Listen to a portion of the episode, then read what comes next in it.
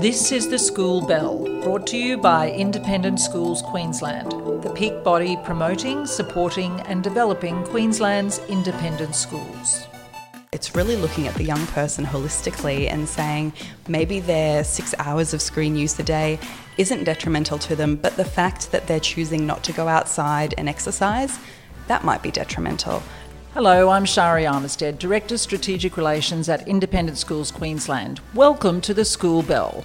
In this episode, I'm speaking with Wendy Mills, a clinical nurse and EDLINQ coordinator, which comes under Children's Health Queensland Hospital and Health Service. Welcome, Wendy. Hi, Shari. Thank you so much for having me. It's great to have you here with us at ISQ and also in person, which is lovely. Tell us about EDLINQ. Going by the name, it sounds like a service that links education with health. Is that right? What do you do? That is right. We're a statewide service, so we have statewide EDLINQ coordinators as well as EDLINQ coordinators that work in specific areas around the state, about 25 of us. And we primarily work with education sectors, even though we're health employees. So all of us will be psychologists, social workers, occupational therapists, speech and language pathologists, and nursing background like myself. Uh, that work within the child and youth mental health services around the state. But we link in with education sectors to enhance the capacity of their staff to respond to mental health and well-being of students um, at, their, at their schools mental health and well-being is obviously an important area for the whole community, but of course incredibly important at schools with young people. And is that why it was initially set up? Um, yes, it was definitely seen as a service gap. Um, it was set up uh, over a decade ago, and only really, you know, one person around the state and looking at those needs really set up as a small project. It's really evolved uh, into something that was very much service driven um, from from the bottom up to say you know people saying this is what we need. Um, there's been reviews since then to um, to expand to all school age students and all education sectors. So we will provide services to government schools, Catholic schools, and of course independent schools Queensland. That's fantastic. So um, these resources that you provide, they're in person and online? Correct. And we have a really large scope. We can have a scope of helping schools and staff from one person giving us a call and saying, "Hey, I've got a student that is, you know, having a bit of a tough time at the moment. Maybe I'm not sure where to get some resources to help them myself, or I'm not sure where to refer them to." All the way through to possibly large sector-wide deliveries of training and um, provision of resources. You do, as you say, work for all sectors. You have got a good relationship with Independent Schools Queensland. How did that start? Uh, I can't comment on how it started because I feel like it's always been there. Um, Independent Schools Queensland, it sounds as though they've really um, they see whatever resources are available and, and try to get whatever they can. Um, so we do have a good relationship with Karen Roman. Uh, she's in the wellbeing area in Independent Schools Queensland, and she's really advocated for staff within independent schools to have as much knowledge and resources that can be available to them. Um, more recently, we've she's really approached us to say that staff have noticed a real gap in the information available regarding gaming and screen use in students. So we've worked together um, to create and uh, provide some workshops and online training for staff all around Queensland. Yes, one of our staff multimedia officer, Jeff Licence, who is recording the podcast for us right now, thank you, Jeff, has attended a in-person four-hour workshop recently about screen use for young people. Could you talk a little bit about that and the strategies for schools, teachers and parents? Sure. Um, like you said, it's four hours, so it can be quite extensive. Um, initially, I guess a lot of the concerns were around gaming addiction, um, but really we see that as the pointy end. That's when kids have already had behavioural issues because of their gaming or screen use. We really wanted to bring it right back to the beginning and say, actually, what can we notice in these kids and, and stop these from becoming an issue in the first place? Um, hence why we got rid of the word addiction. We didn't even really use the word problematic. It's really just about gaming and screen use in students understanding maybe why they would use it, when it might become a problem, or maybe what problems might already be there that uh, might be exacerbated by their gaming and screen use. Um, we really came up came to the conclusion that gaming and screen use itself isn't so much of a problem. It's actually really beneficial, and there's a lot of evidence worldwide to suggest that it's really um, it's really going to be an issue when a pro- when a child might already have some pre predisposing factors, they might already have vulnerabilities, um, or possibly no supports around them, and that's when it might become an issue. Because it's already actually a, a, subject a lot of the time in schools where they're looking at gaming or it's part of a subject, isn't that right? Correct. And I've heard from so many staff that say that so many government agencies, school bureaucracies, I guess, have told them we need to encourage digital use in schools over the past decade, and now they're concerned about their digital use. Um, so that's a bit tricky. It's really about finding that nice balance, um, and that's a huge message behind our workshops. We're talking about boundaries and balance for young people, and say that it's great that they can use it, but in a safe way. Um, and it's really is a partnership, these things, aren't they? It's never just the school, it's also got to be parents, it's got to be at home, it's peers, it's a whole range, isn't it? Certainly, and I guess people would know, I guess, the systems in a person's life, especially young people, are so important. Knowing that if the family and the school and anybody else in the student's life can really work together, they can notice issues earlier, they can educate the person using shared language, and they can really empower the young person to make better decisions knowing that there's support along the way if they get in trouble. Some of the large messages in our gaming and screen use workshops is around boundaries and balance. So, obviously, having boundaries for the students, educating them as to where they should be using their gaming and, and screens, and also the balance in their life. Are they still getting outside? Are they still eating well? Are they still sleeping well? It's really looking at the young person holistically and saying maybe their six hours of screen use a day isn't detrimental to them, but the fact that they're choosing not to go outside and exercise, that might be detrimental. The fact that they're staying up until 1 a.m. because their friends are halfway around the world, they actually might get a lot of satisfaction from that. They might have good connections and good friendships, but the fact that it might be having an effect on their sleep, that might be what's detrimental. So, making sure that school staff, families have a really good idea of what it is that's affecting the young person and addressing that but also allowing the young person to address that themselves ed- educating them as to being healthy in all areas of their life, empowering them to make the right decisions. Um, there is a, a, bicycle analogy that we have in our workshop where I would describe, uh, any EdLink coordinator would describe the fact that when we were kids, we would get a bicycle for Christmas or our birthday, and that would be our ticket to the world. We would be able to go for rides and see friends, go to school by ourselves. But first, we would be given a helmet, we would have training wheels. Our, our, parents or other carers in our life would show us how to ride around the yard. Then maybe we can go to the park. Then maybe we can go to school. And then by the time we're an adolescent, that they trust us, that we're mature enough, we can spend the whole day on our bikes with our friends. Nowadays, kids are given a phone or an iPad, and that's it. They're teaching us how to use it. So, being able to actually sit down with the young person, be interested in what they're interested in, what are you using, how are you using it, how are you, what are you going to do if you come across something that is distressing for you? What happens if this comes up and you don't quite know what to do? Who are you going to go to for help? And that's really based on the OECD recommendations. They've done a lot of research. So, the OECD is the Organisation for Economic Cooperation and Development, and they've got education and empowering young people and really ensuring that the communities that are in our young people's lives are supporting the young people to take control of their own online and digital lives. That's fantastic. I think what you've um, illustrated there is that drilling down. It's not just about okay, six hours is too long. Um, no, you can't do it. And the and the big stick and stop, or you're not allowed to do this at night. Because if you do go in and ask the questions and start very openly with the child, that would be, I would say, much more successful, you would think, with the child being empowered to tell them what you do and how they do it, and then how we can work together to make not banning you using the screen and not banning you doing your gaming, but how can you do this better and giving you the tools to help yourself or where mm-hmm. to get the help as a child, who's there for you. Or I love the way you frame how are you going to do this and who are you going to go to. So it's giving that student the empowerment. Certainly. It's really educating them not just about their screen use, but life skills back in our day, we'd ride the bike to the local park, we could still be exposed to things that are unhelpful, that are unhealthy, that can be traumatizing. the same as young people can be exposed to those things online today, it's still going to be the same life lessons. Like, don't talk to strangers when they're out on the road on your bike when you're a kid. Exactly.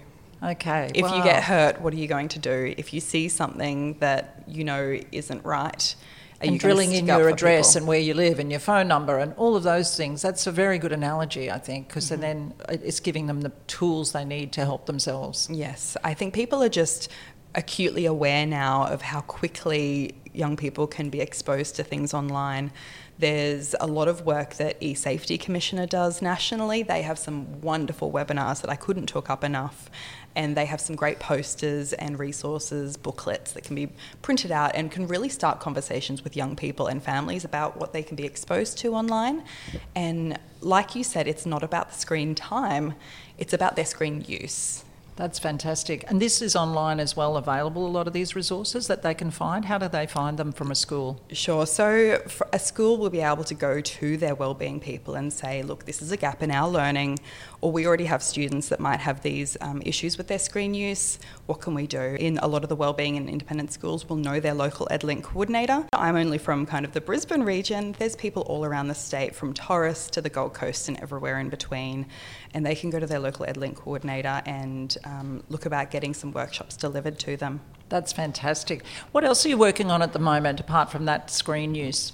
Well, gaming and screen use has been our most recent uh, delivery, but we also, around the state, it's different depending on who is in that area, but youth mental health first aid is really our is really our foundation. Mm. Yes, that's our that's our core delivery.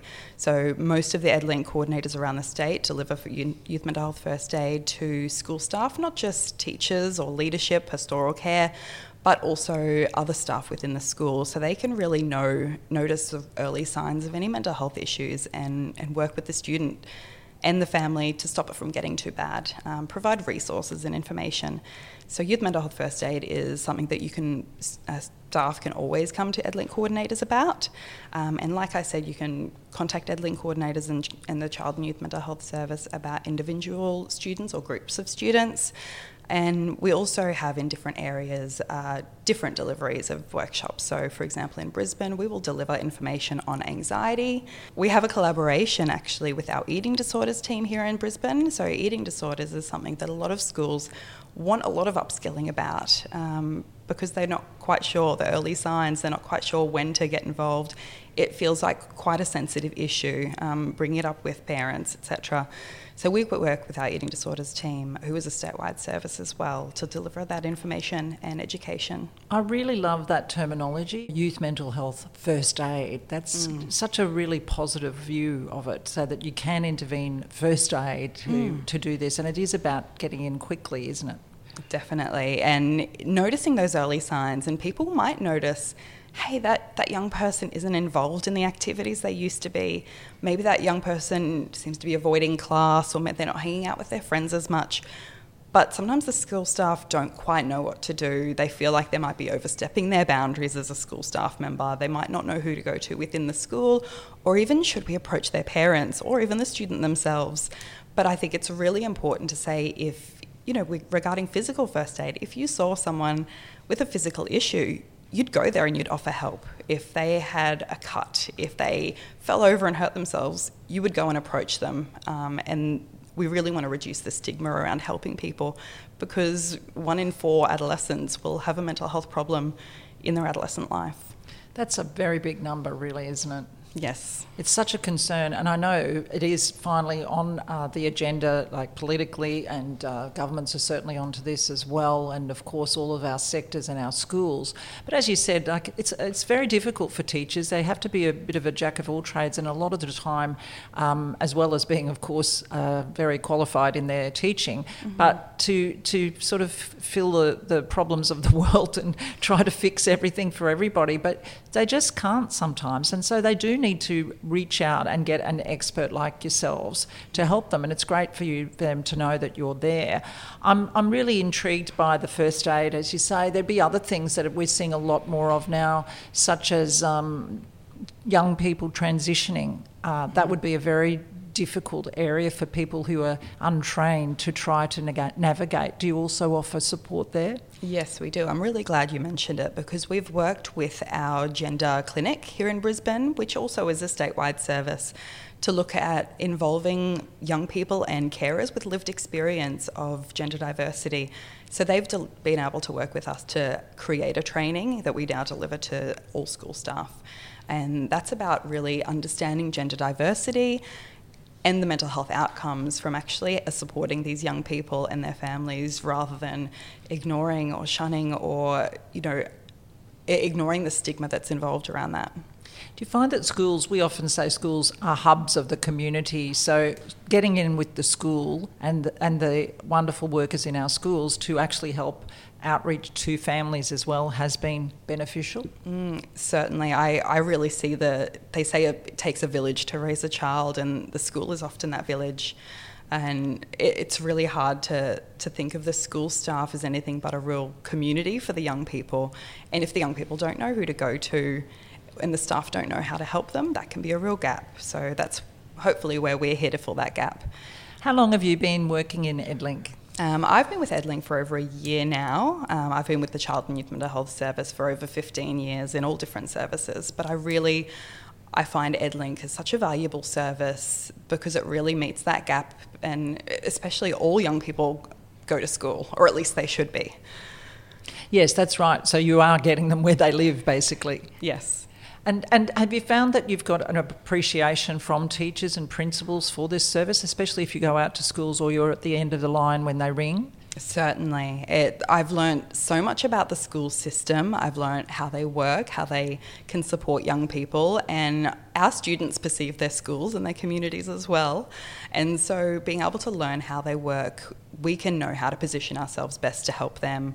Um, as soon as a school community, a education sector know that we exist, we always get a lot more calls, we always get a lot more contact, and we try to provide as much outreach and proactive promotion of the things that we do or other what other people do as much as possible. All different um, EDLINQ coordinators around the state provide that promotion in different ways. Uh, we in Brisbane, as well as a lot of other areas, do a newsletter quarterly where people can subscribe and we will promote not just what we do but other organizations. We might see you know online conferences we might see in-person conferences.